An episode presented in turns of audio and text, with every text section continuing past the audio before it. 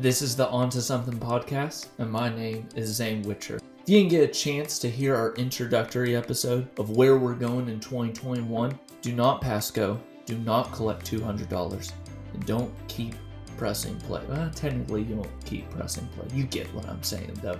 Hey, if you didn't hear, we've been gone for a while, and you may want to check out our introductory episode that explains a little bit of context why we're even unrolling these episodes the way that we are. For those of you who are caught up, though, know that this is our first week of a God Thing episode. Let's listen.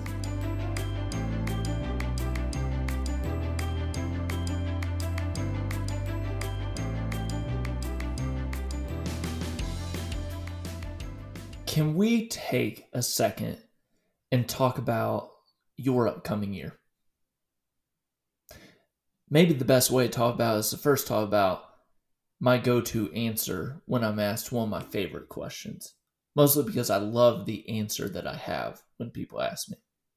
My favorite question to be asked is, What's your favorite type of music? Now, here's the thing I'm not really attached to one particular genre. If you were to look at my recent playlist for music, you would be as confused as a chameleon in a bag of Skittles. I just read that from Bob Goff a couple weeks ago. I just thought it was so good. I'd try it out on y'all. But here's the thing I'm not looking for one certain thing within a genre, I'm looking for something within every genre that I hear. When people ask me this question, my answer is always I love the type of music I can feel. There's something riveting to me about connecting with the feeling of an artist as they wrote the song. It's not about the combination of chords for me as much as it's the feeling of having my heartstrings strum the exact same way it strummed theirs when they wrote it. All that to say, I want to talk about a song that kind of came out of left field. Wasn't looking for it, ran into it, and I had this feeling. And I want to talk about not because I think we should all subscribe to the artist and only have them on repeat, but because I feel like it's a really good display in the world for what's going to happen for a lot of us in 2021, whether we're ready to invite it in or not. Okay, so here's the song Lonely by Justin Bieber. Came out of nowhere in 2020. Anytime Justin releases a song, I almost expect like a bop, like something that I'm just like bopping to in my chair, you know? His music is like something I'd visualize for like I don't, I don't know like you wanted to dance to it in prom in high school or maybe it was the background music of like a sports game. But this song that he made this past year lonely it's anything but all those other songs. Let me put it this way. You would not play this song at your fourth grade cousin's birthday party like you would have with his song never say never He's not that type of artist anymore. Lonely is filled with some brutally tough language. It's mellow, it's reflective, and honestly, it's kind of depressing. The music is an invitation really to just experience his raw emotions.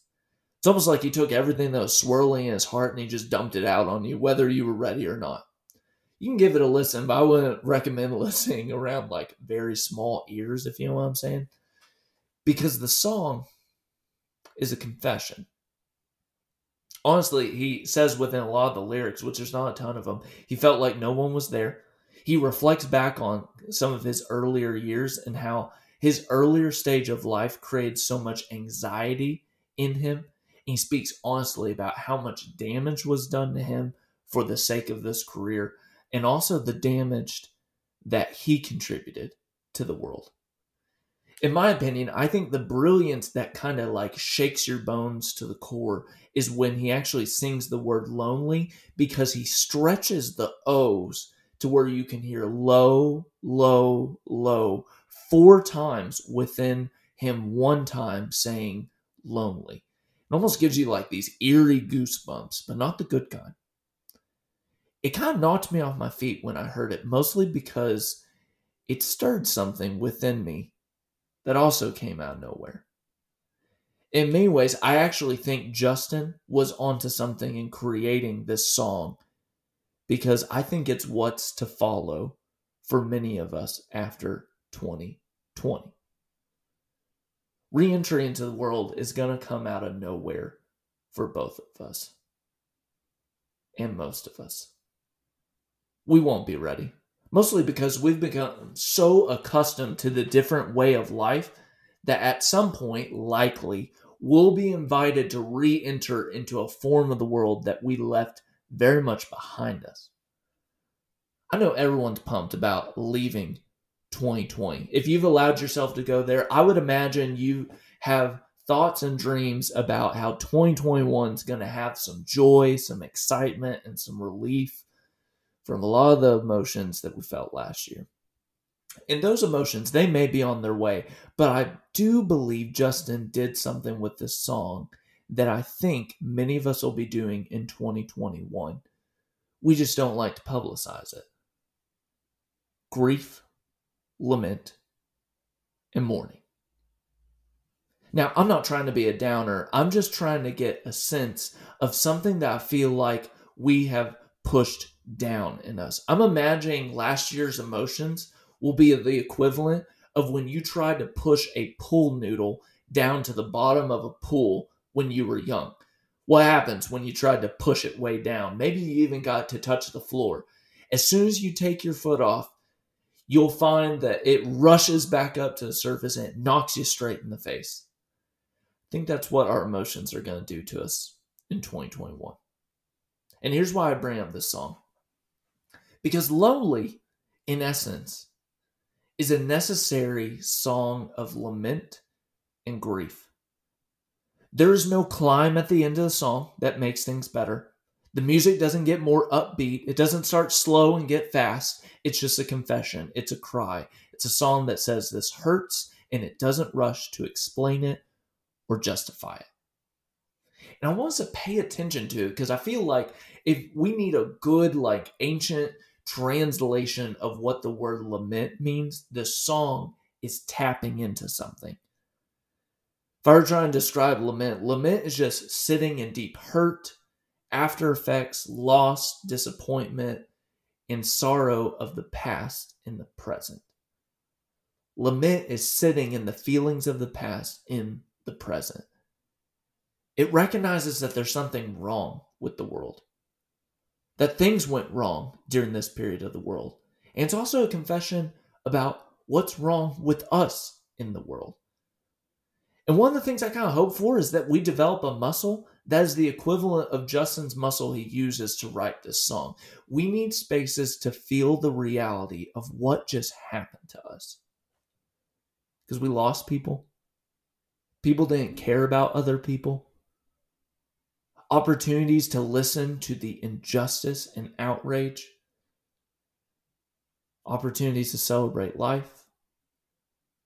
And opportunities to make change in the world didn't happen a lot of things were out of our control. And some of them were still in our control. And it didn't change. In 2021, we all need spaces to be able to get it out, where we speak our frustration, where we say what we've missed, where we say what was taken from us, where we say what we did and what we didn't do, and where we say what powers beyond us did. Don't get me wrong. I want to move forward just as much as the next human being on the planet from what happened in 2020. The way to move forward, though, is to not move too quickly from what happened to us. If we do, we'll find ourselves stuck in reliving 2020 over and over again. Don't let the pool noodle keep coming back up.